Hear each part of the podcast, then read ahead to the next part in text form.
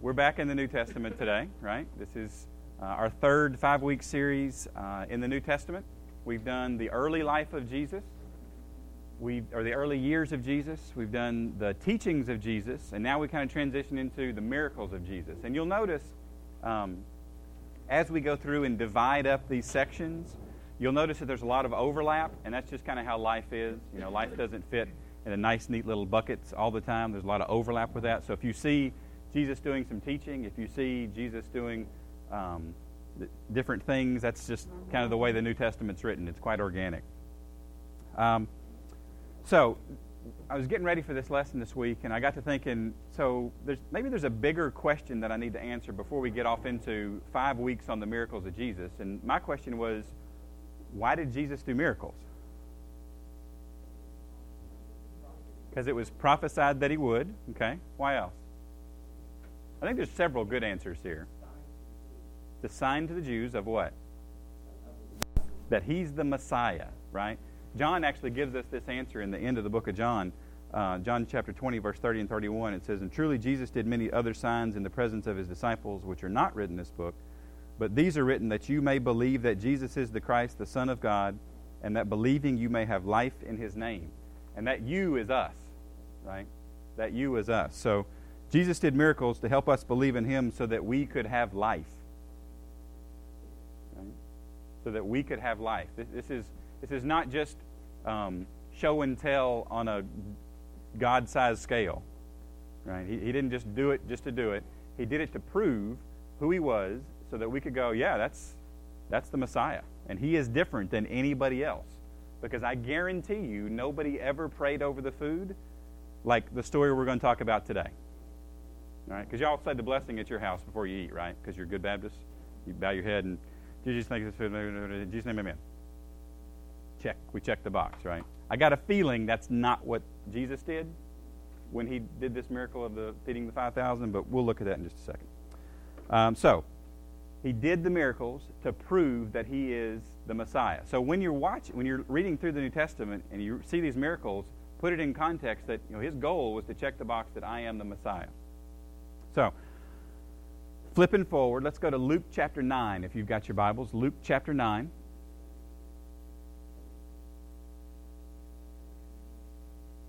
And uh, this text today, verses 1 through 36, it kind of it, it's broken up pretty easily into three different parts.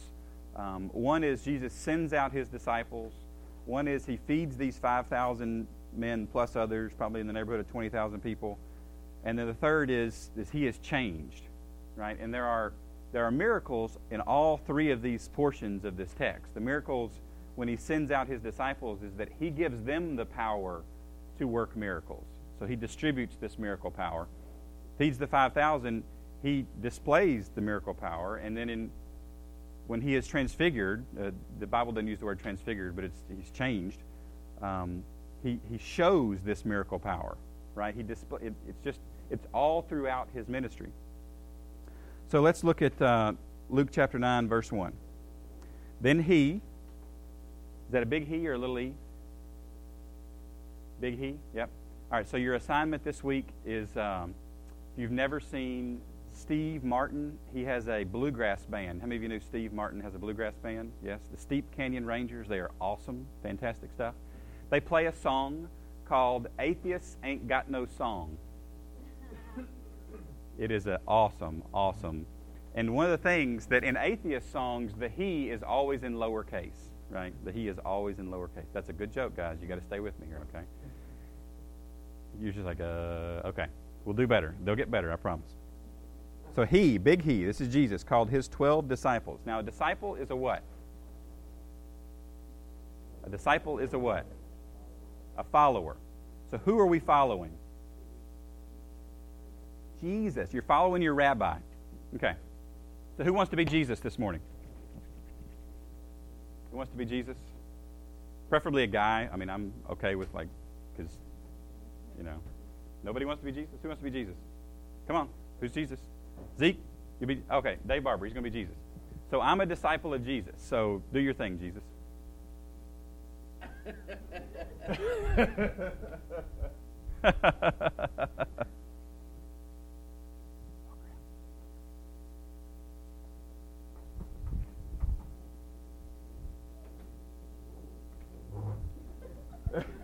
uh-uh, uh-uh. Right? No, no, no. I'm everywhere he goes. Thank you, David. Everywhere he goes, I go. And there was a phrase in the New Testament times, may you be covered in the dust of your rabbi. May you be so close that when he kicks up dust, you get it on you. That's how close. So that's what these guys' job was. Their job was to do everything the rabbi did. You can go to Israel nowadays and watch disciples. Yeah, there you see. I, I teed it up for you. You can go to Israel these days and watch rabbis be followed by their disciples. If the rabbi goes and uses the restroom, disciples are going and using the restroom. Everything he does, they do. Because the goal is to be just like your rabbi. So they are the followers here. So he called his 12 disciples together and gave them power. This is this dynamite power and authority over all demons and to cure diseases. And he sent them to preach the kingdom of God and to heal the sick. And he said to them, Take nothing for the journey, neither staffs, nor walking stick, nor a bag, this would be a wallet, nor bread, nor money, and do not have two tunics apiece. Now, if I'm going on a trip, which I am this afternoon, there's a couple things that I'm going to take. What am I going to take on a trip? Underwear, thank you, because that is by far the most important thing. Julie, yeah, well, that, no, you know what? I'm not going to go there. Okay. Um, we'll say they're duly important, okay? What else am I going to take? I'm taking my wallet, right? Because I'm driving to Huntsville today. Well, Julie may be driving to Huntsville today. I don't know. We'll see how that goes. Um, and and something may happen on the way, and I need to be prepared. This is just being responsible. What else am I taking? My iPad, right? This is my staff. It shows me where I'm going, right? It helps me get there. This is the, that's pretty good. I was going to call this car the staff, but all right. Um, what else am I taking? What's that? A bag of clothes, right? Yeah, a couple days. So I'm, I'm taking a couple things to wear because that's what you do on a journey. And Jesus tells them very specifically go with what you got. Now, why would he do that? Who are they relying on? They're relying on Jesus, right? Because he's going to provide whatever they need. And who's he going to use? Just people, right? Not like, yeah, I'll meet you when you get there. I'm just going to magically poof appear and disappear and appear, and I'll take care of it when you get there. No, he's just going to use people that He's been preparing because He's working all things together for our good. Because that's what He does. Right? So He's just helping them trust Him. Verse 4 Whatever house you enter, stay there, and from there depart. So don't go hopping around. Verse 5 And whoever will not receive you, when you go out of that city, shake off the very dust from your feet as a testimony against them. And what's kind of lost in translation for us is that if a Jew went into a Gentile city, the last thing he would do before he left was to kick off the dust on his feet because he didn't want anything to do with a Gentile city. So Jesus is telling them if they don't receive you, and by close association, my message, treat them as you would a Gentile. Just, we're not going to have any association with them. So, verse 7, I'm sorry, verse 6. So they departed and went through the towns, preaching the gospel. Now, somebody help me out with the blank here. To bring the good news. Eeyore whatever. I'm so happy. Yeah, it's the good news. This changes everything. This radically changes everything. I heard the, a great phrase this week. I was reading a blog, guy by the name of uh, uh, Jared Wilson. He's a pastor up in Vermont. He said he was giving his testimony. He said, "You know what? My life got hijacked by the gospel." I was like, "That's awesome." Got hijacked by the gospel because I was headed down this path, and then it got hijacked, and we're going a totally different direction now. Like, that's pretty cool. I can, you know, can anybody relate to being hijacked by the gospel? A little bit, yeah. Nobody? Okay, y'all. Not just we're perfect as, okay. It's the good news, right? This is something they're excited about. This is a good thing. And healing everywhere.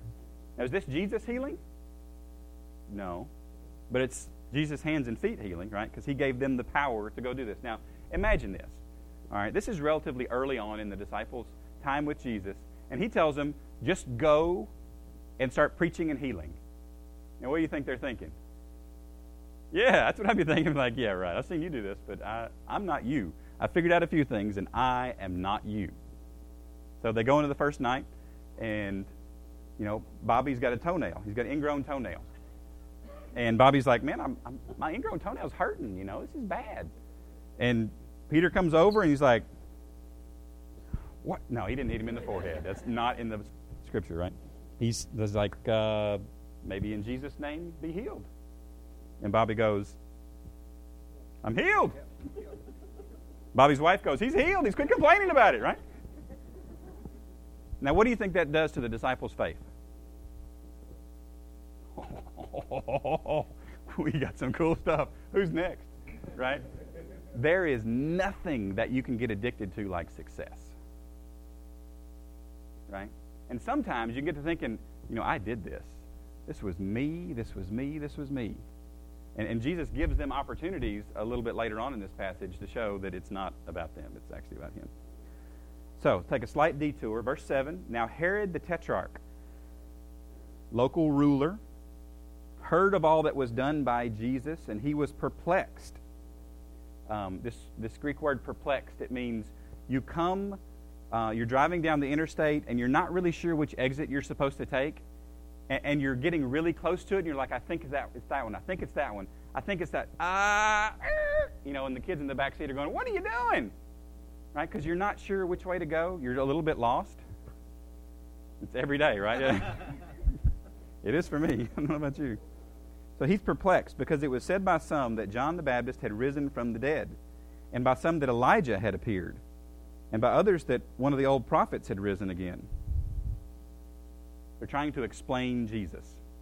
And the only way they can explain Jesus is that somebody has come back from death. That's how different he was. That's neat, isn't it? That's how different he was. Nobody alive could be compared with what he was doing. Because there are enough people on the planet for me to compare every one of you with somebody on the planet, right? And we all have that kind of, we, we know enough people that, yeah, they're kind of like so and so. There was nobody on the planet they could compare to Jesus. I think that's amazing. Then Herod said, John I have beheaded. But who is this of whom that I hear such things? So he sought. This Greek verb is the imperative active. It's you keep on doing it he sought in order to find him. And we'll see this comes up a little bit later in the story of Jesus. Verse 10. And the who? Apostles. Now what were they called back in verse 1? And now they ha- now they are and the difference is the difference is what? Authority. The difference is they have been sent with authority. Now, the classic theological definition of apostle is somebody that was sent with authority and has seen the risen Christ, which is why none of us are apostles. okay? And if you saw the risen Christ, don't eat that again. Right? Because it did not it was not a good dream. Okay? It did not happen. So, because they were sent with authority. And when they had returned, they told him all what they had done. I love sometimes these little unnecessary phrases in the Bible. It's like, like, you, Jesus, you'll never believe what happened. He's like, really? Because I already know. He already knew. But they told him because they were excited. And he probably listened because he's a great teacher. Then he took them aside and went privately into a deserted place belonging to the city of Bethsaida. But when the multitudes knew it, they followed him. What do you think goes in that blank? Popular. Yeah, Jesus was popular with the people. People liked him. People liked him for a lot of reasons. One, he was a great teacher. Two, he totally dissed the religious elite. And three, he was constantly healing people. Because if you were jacked up, odds are you might be getting fixed that day. And that's cool. Right? Those are theological terms, by the way, jacked up and fixed. Absolutely. Um, and he received them, which is beautiful, and spoke to them about the kingdom of God and healed those who had need of healing. Now, this is a different kind of healing than, uh, than his disciples had, because where did his disciples get their power? From Jesus. Where did Jesus get his power? From himself.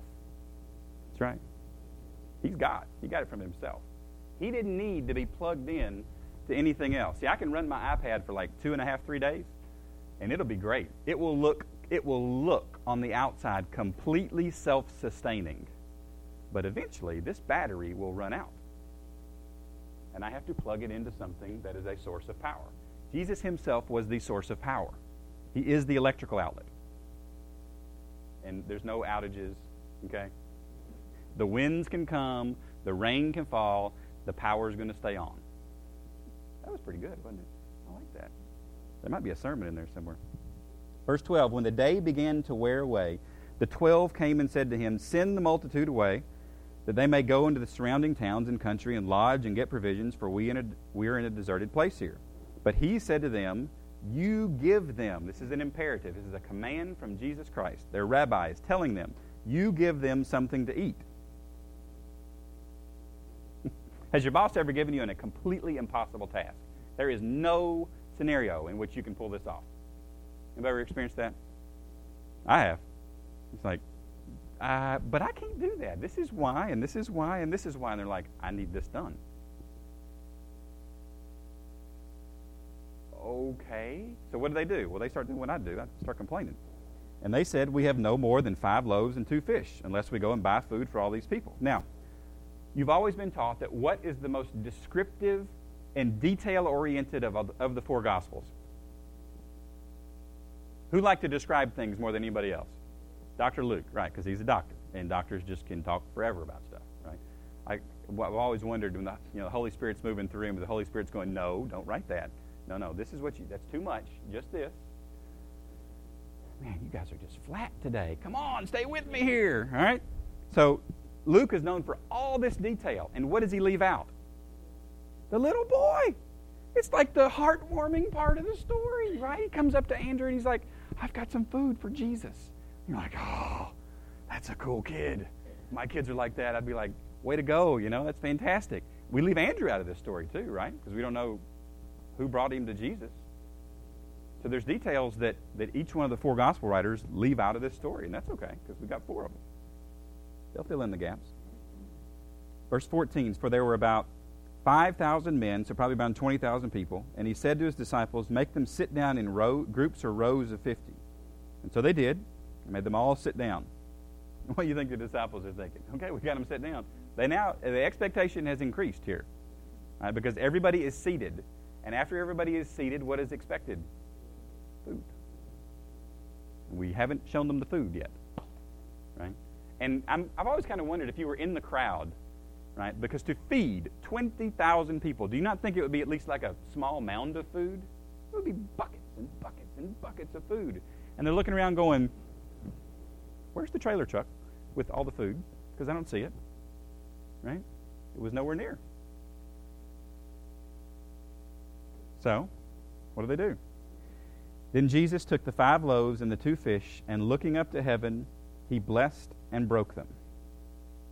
Now, there's a couple Greek things we want to understand here. The word for blessed is the imperative active, so he did it over and over and over and over and over. He was constantly praying throughout this entire time. Okay? So this was not a, dear Lord, thank you for the food, bless your bodies, in Jesus' name, amen. No, no, no, no. This was an extended time of prayer. Okay? And the word for broke is in the aorist tense, which means it happened once. So think about this, because I've always had the opinion and the view that Jesus just kept breaking, right? And he broke and he broke and he broke and he just kind of multiplied. And the Greek just says he broke it once. But the prayer was what was different. So he, he breaks it and he's praying. And he keeps praying. And he's praying, and his disciples start distributing, and he's praying, and they just keep having something to distribute. And he's praying, and he keeps having something to distribute. And he prays, and he prays, and he prays, and 20,000 people are fully satisfied. And you're like, well, that didn't make sense. Yeah, we're talking about Jesus here. you put your logic over here, and you go, isn't God amazing? I can't explain this. You know, well, Jim, how does that? I don't know. He prayed. So you're running out of food at the house. You want Jesus to come and pray because Jesus will make it work. All right. The uh, you guys remember? Um, you remember on the the road to Emmaus, right? The two disciples are walking on the road to Emmaus, and they get down there, And who shows up with them? Jesus shows up with them. He starts talking to them, and he explains everything in the Old Testament about him, which I'm.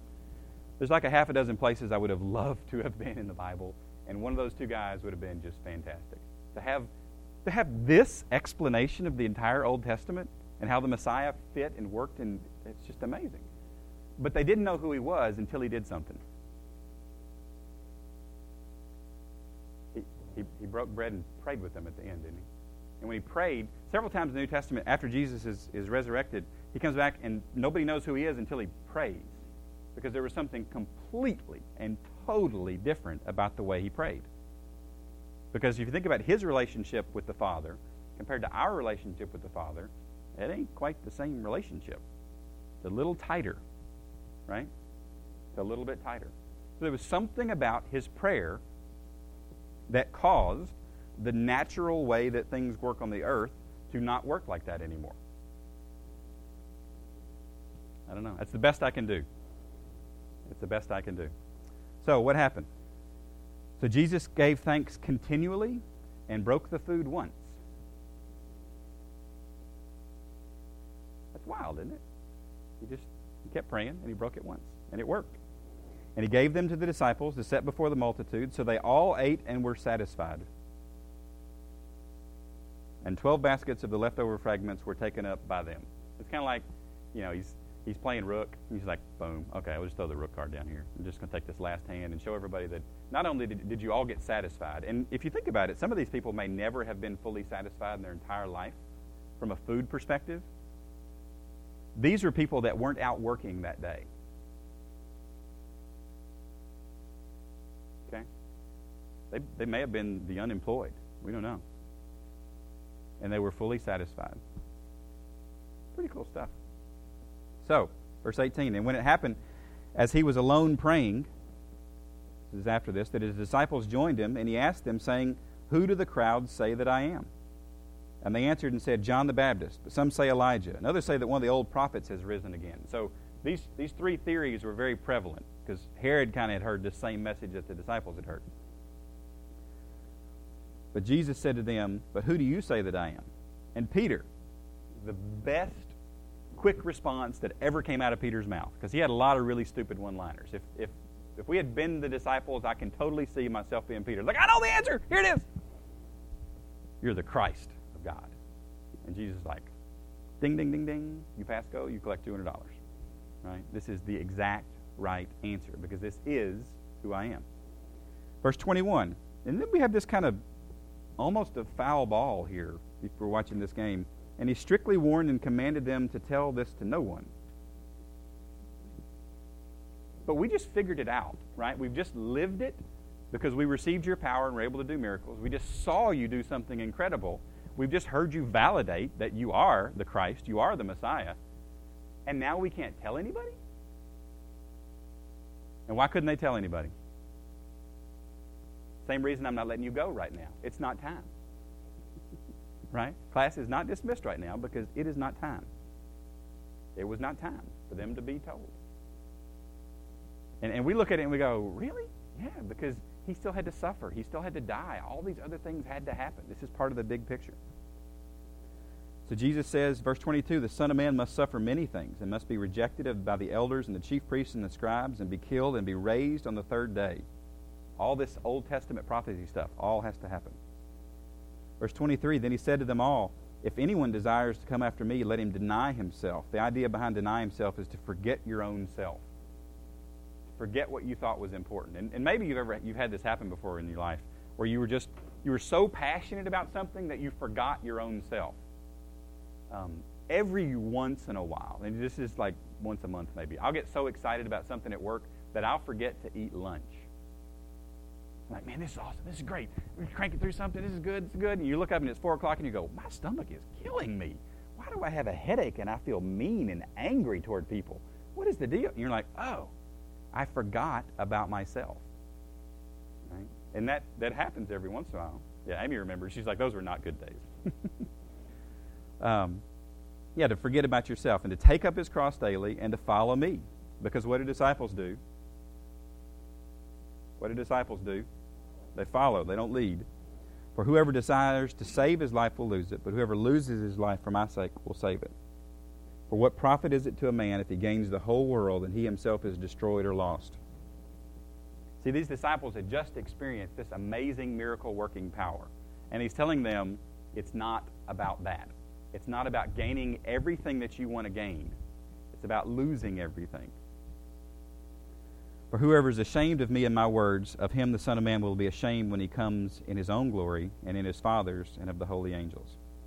But I tell you truly that there are some standing here who shall not taste death till they see the kingdom of God. Now, how does that make you feel? If you just heard those words, there's some here that will not taste death, death until they see the kingdom of God. Man, it's awesome. I'd like a free pass on death, right? Well, it's all about how you define your terms, though. because Peter, in I think it's 2 Peter chapter 1, defines seeing the kingdom of God as, a, as what was about to happen this transfiguration, this change in Jesus. And they didn't know that's what he was talking about. They didn't know half of what he was talking about until after it was done. They could see the whole picture. Because right? he was constantly looking at it from the big picture, and they're constantly staring at the, the bark on the tree, going, I don't, this doesn't make any sense to me.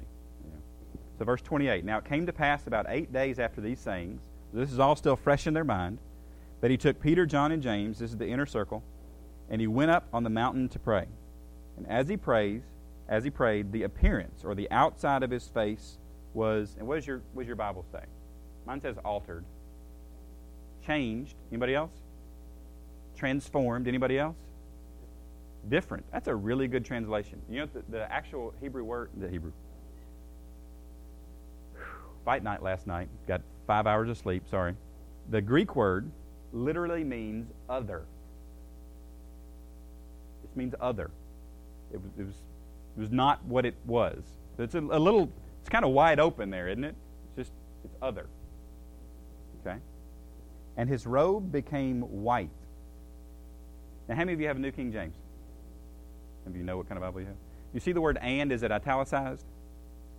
That means it's added for clarity. This is a really lousy place to add the word and because white glistening, it was just brilliant. The word glistening is the idea of lightning that is flashing. Okay? So um, I was so going to uh, set off a sparkler in here this morning, and then I thought, you know, there's going to be something go wrong with like the fire suppression system, and I will never get to do anything at church again if I if I get the whole sanctuary wet. You know, I mean that's just Gary will blackball me or something. This will not go well. But think of a sparkler. Have you ever tried to look? Don't do this, and don't encourage your kids to do this, obviously. But if you ever tried to like, or just glance at a sparkler, you're just going, can't because it's just, it's flashing and it's brilliant and it's white and it's just too much. His whole body is doing this. Now, if I'm Peter, James, and John, I'm uh, heading off that mountain because this is freaking me out. Because I don't know what's going on here. This is this is too much. I, I mean, I'm married to Julie. I've known you for what 13 to 14 years. If she starts sparkling, I'm getting out of. Well, I'm going to pick up the Twilight books and make sure that, you know, with something not real in there. Okay, but if she starts sparkling, I'm getting out of Dodge. Right? I'm calling 911 on the way out the door. Something's wrong. Y'all need to go check it out. okay. So there was something other and he was glistening. So think sparkler. Verse 30 And behold, two men talked with him who were Moses and Elijah.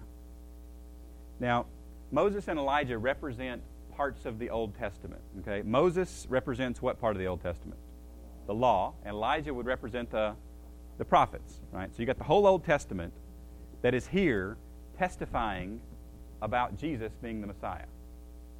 Which is kind of cool. All kinds of symbolism in this. It's amazing who appeared in glory and spoke of his decease, which he was about to accomplish at Jerusalem. The Greek word is literally exodus, to, depart. Verse 32 But Peter and those with him were heavy with sleep, and when they were fully awake, they saw his glory.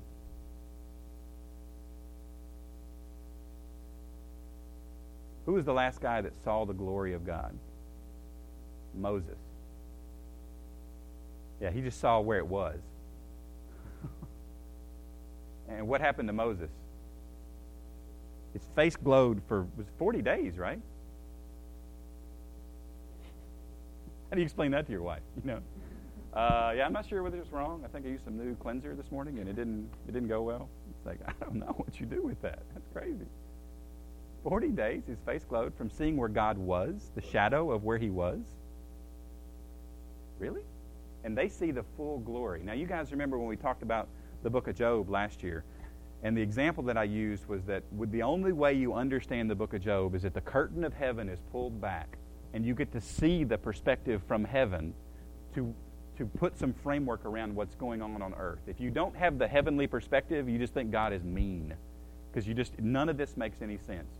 Well, here the curtain of flesh is pulled back, and several of the commentators said that the real miracle here is not that that they could see the glory of God. The real miracle is that God could conceal His glory at all in flesh. You know, this was this was almost the undoing of a miracle, just for a second, just to peel back and to go this is what it is on the inside. You know, Intel's got those goofy little commercials. Intel on the inside. Well, whoop-de-doo. They got nothing on this. I mean, this is glory, Shekinah glory of God shining through. So, in the space of eight days, the disciples have experienced miracles. They've seen him create out of what's just almost nothing. And then Peter, James, and John get to see the Shekinah glory of God. So, what do you think's going through their heads at this point? My rabbi ain't like your rabbi. Mine's totally, completely different. And then Peter goes on and he says something stupid, right? He says, Let's make three tabernacles one for you, and one for Elijah, and one for Moses. Because it was the, about the time of the Feast of Tabernacles where you would build a little booth and you would have a little tabernacle and you would do your thing, and that's it. And he's like, We're up here on the mountain, let's build three tabernacles. We'll knock out the Feast of Tabernacles up here, and everything will be great. Verse 34 And while he was saying this, a cloud came and overshadowed them.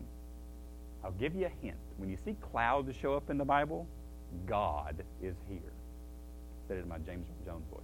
God is here. Okay? And they were fearful as they entered the cloud. No kidding, Sherlock, you think? And a voice came out of the cloud saying, This is my beloved Son. Hear him. When the voice had ceased, Jesus was found alone, but they kept quiet. Again, understatement of the year. And told no one in those days any of the things that they had seen. Because how do you explain this? Hey, Mom, you want to know what I saw with Jesus today? I saw him glow. And I saw Moses and Elijah. And she's going to go, You've been eating them weird mushrooms again, haven't you? I told you about that. Don't do that. How do you explain this? This took time to process. Right? So, what's the point here? Well, number one, the best way to expand God's kingdom is to give it away. Just give. This is what we do. Number two, whatever you want to call it contemplation, meditation, reflection, consideration, deliberation is a good thing. They had to think about these things. Number three, God will provide. He provided provision on the journey, He provided food when they were resting, and He provided uh, protection in the afterlife. Because when they saw Moses and Elijah, that everything was still good, God's been taking care of them. That's awesome. It was a visible representation of what they've been, ta- been taught their entire lives. So, what do I do with that? One, give away life. Right? Whether it be physical, something with bread, whether it be the gospel, or showing the glory of God in your own life. Uh, number two, spend time reflecting what God has done for you. And then number three, I think this is a good line for the long holiday weekend enjoy the journey with God. I guarantee you, these guys look back on these three years of their life and went, we had no idea what that ride was all about. we had no idea what was going on there. That was amazing. So this is this is scratching the surface of the miracles of Jesus. This was an eight-day period. All this in eight days. And they were with him three years. And one of the Gospels says if we'd written down everything that he did, all the books in all the world couldn't contain it. So just a sampling, scratch and sniff miracles with Jesus. There you go. All right, so at your tables, you've got the handout. Want everybody's name on that, even the little ones. They count too. They're people too, yes. Uh, your prayer requests. Uh, pray as a table, and you are dismissed. And please, please, please don't stare at the sparklers. Thanks, guys.